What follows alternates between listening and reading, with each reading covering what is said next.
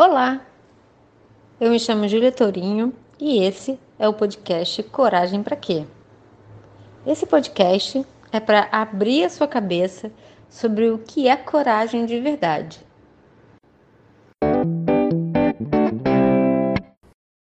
Hoje nós vamos falar sobre coragem e independência, ou independência, que é um erro é, não sei se eu posso dizer um erro, é um equívoco que muitos de nós temos quando falamos da palavra independência. A gente associa a palavra independência a fazer tudo sozinhos. E hoje eu gostaria de trazer o conceito entre a independência saudável e a independência disfuncional.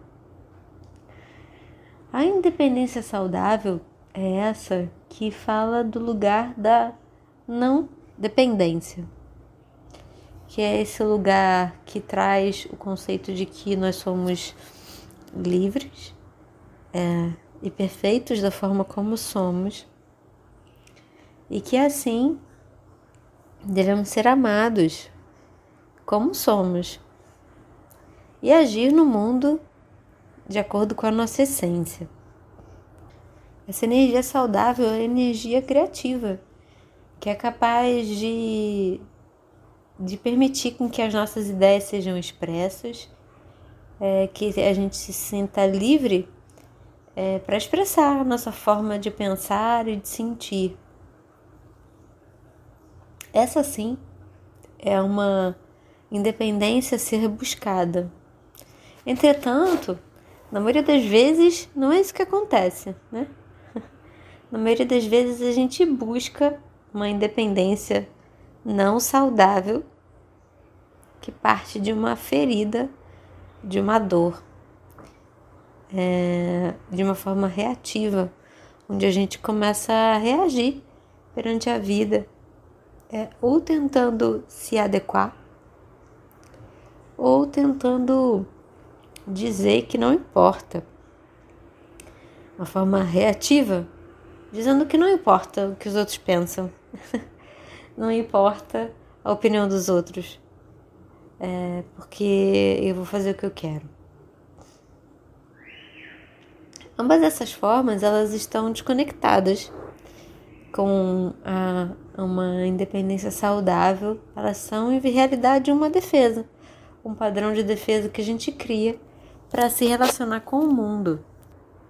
É, em realidade, a gente está muito desconectado com quem somos de verdade, com aquilo que nós queremos, com o que a gente sente, o que, a gente precisa.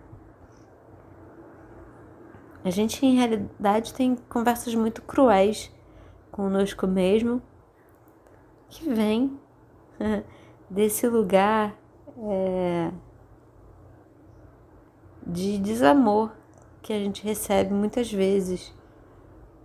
Quando a gente deseja apenas colo e acolhimento na nossa infância e a gente recebe tantas vezes uma indiferença quando os nossos pais entendem que essa é uma forma de educação é, quando muitas vezes os nossos desejos são interpretados como caprichos é, ou como é, vontades desnecessárias, infantis.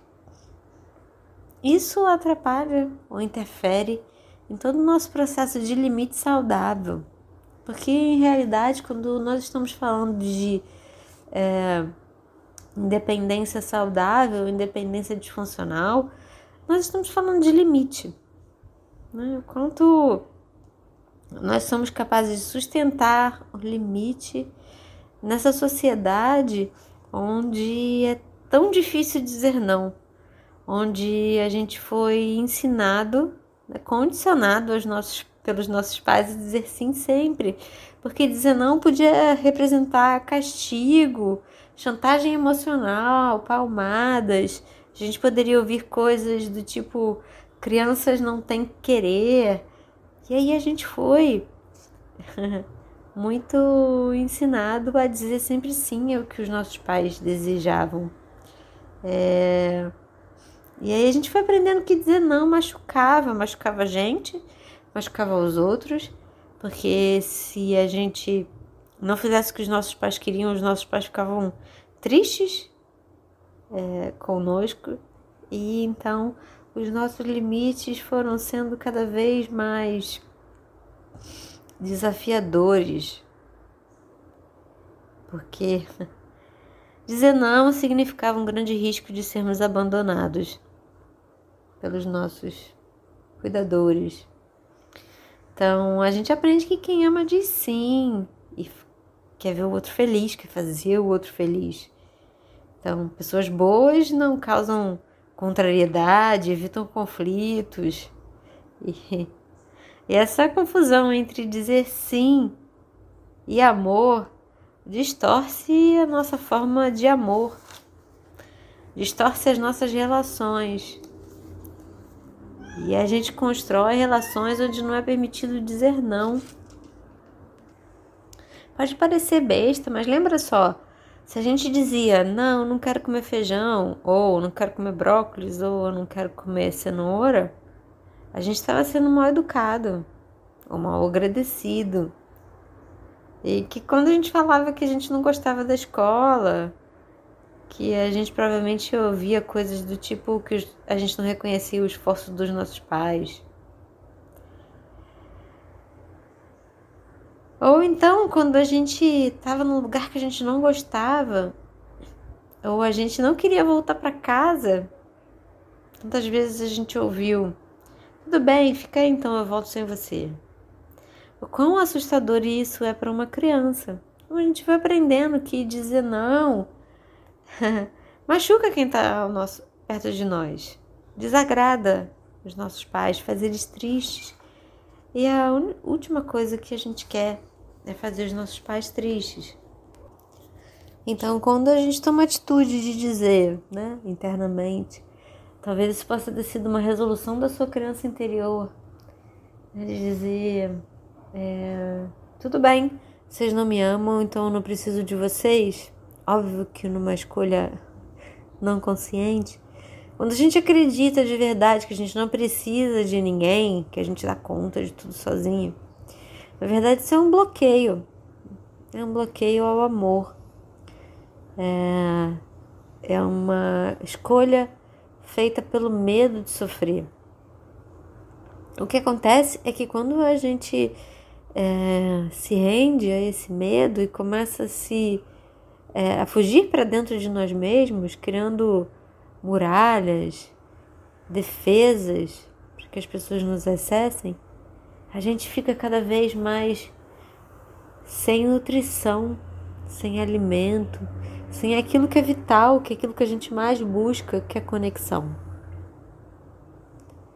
Então,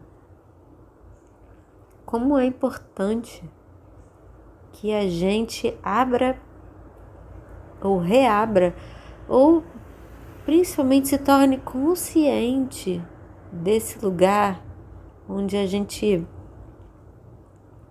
está ferido. Porque quanto mais você sente medo e se retrai, você sente medo de tudo, inclusive do amor. Você sente medo que as pessoas te machuquem.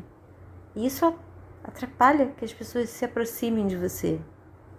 E aí vira um círculo vicioso de ausência de amor, afeto. Isso não significa que você seja uma pessoa solitária, viu? Você pode ser uma pessoa tomadora de conta da vida dos outros. Você pode ser aquela pessoa que resolve o problema de todo mundo mas que ainda assim se sente solitária. Porque resolver o problema de todo mundo ainda parte desse pressuposto do lugar onde você não precisa de ninguém. É uma estratégia. É uma estratégia de se sentir amado, inclusive, resolver o problema de todo mundo. Porque assim Dessa forma, As pessoas precisam de você e a gente confunde. A gente confunde muito. Porque a gente foi ensinado a dizer sim para tudo. E foi ensinado também que amor é isso. É que as pessoas precisem de nós. Mas preste atenção só. Se a gente se vê nesse lugar onde nós sabemos a resposta sobre o universo do outro, que a gente sabe o que é melhor para o outro, que a gente sabe resolver todos os problemas, você consegue entender, perceber que não existe conexão?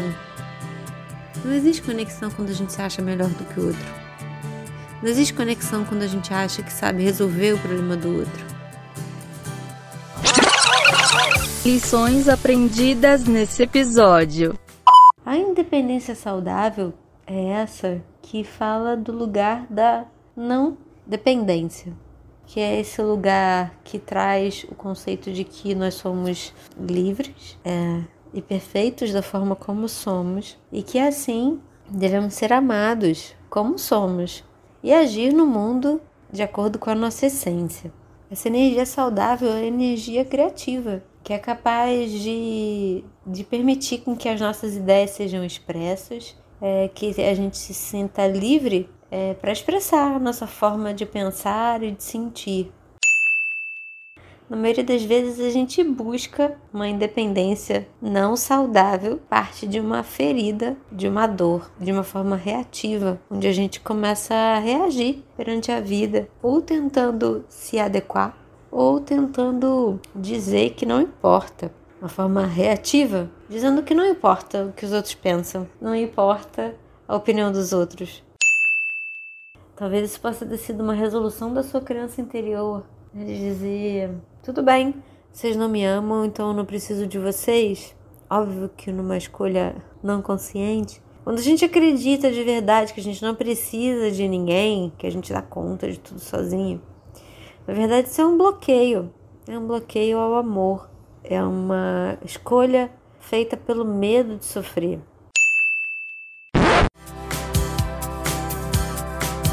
Então, no áudio de hoje, Talvez eu tenha te deixado confuso, mas foi intencional. Espero que eu possa ter te deixado reflexivo sobre os teus processos de dizer sim, de dizer não, de independência, saudável e não saudável, e do quanto, quais foram as estratégias que você traçou para lidar com o desamor que todos nós vivemos. Porque é impossível. É impossível. Toda a criança nasce com uma demanda de amor exclusivo. Que é impossível que qualquer adulto consiga fornecer. Mesmo que esse adulto esteja 100% disponível em, termos, em termos de tempo e espaço, é impossível atender todas as necessidades de uma criança. Então, essa é uma condição humana. A falta. E ela faz parte da constituição do nosso ser. Não é à toa que a gente vive isso. Mas isso não é para deixar para lá ou responsabilizar os nossos pais ou a vida ou nos sentirmos uma vítima. É para a gente entender que isso é de todos os humanos, mas ao mesmo tempo é única para cada um de nós. Então a nossa tarefa hoje é descobrir quais são os bloqueios que a gente criou. Eu vou te dar a dica de dois que tem a ver com limite, que é sobre a gente dizer sim para tudo ou a gente dizer não para tudo. Mas não um não saudável, um não de eu não preciso de vocês. E essas duas formas são formas que criam dependência Porque mesmo até essa falsa independência, ela ainda está desconectada com o amor em essência. E essa é a nossa grande missão de cada um de nós. Nos reconectarmos com quem somos, que é amor, com a espiritualidade, com o divino em nós. Esse lugar de realmente sentir com cada célula do nosso corpo que nós somos merecedores, somos cuidados e amparados pela vida. Então eu espero que o áudio de hoje tenha te confundido mais do que te esclarecido e que mesmo na confusão tenha te ajudado a refletir e esclarecer, por mais paradoxal que seja, e eu te encontro no próximo áudio.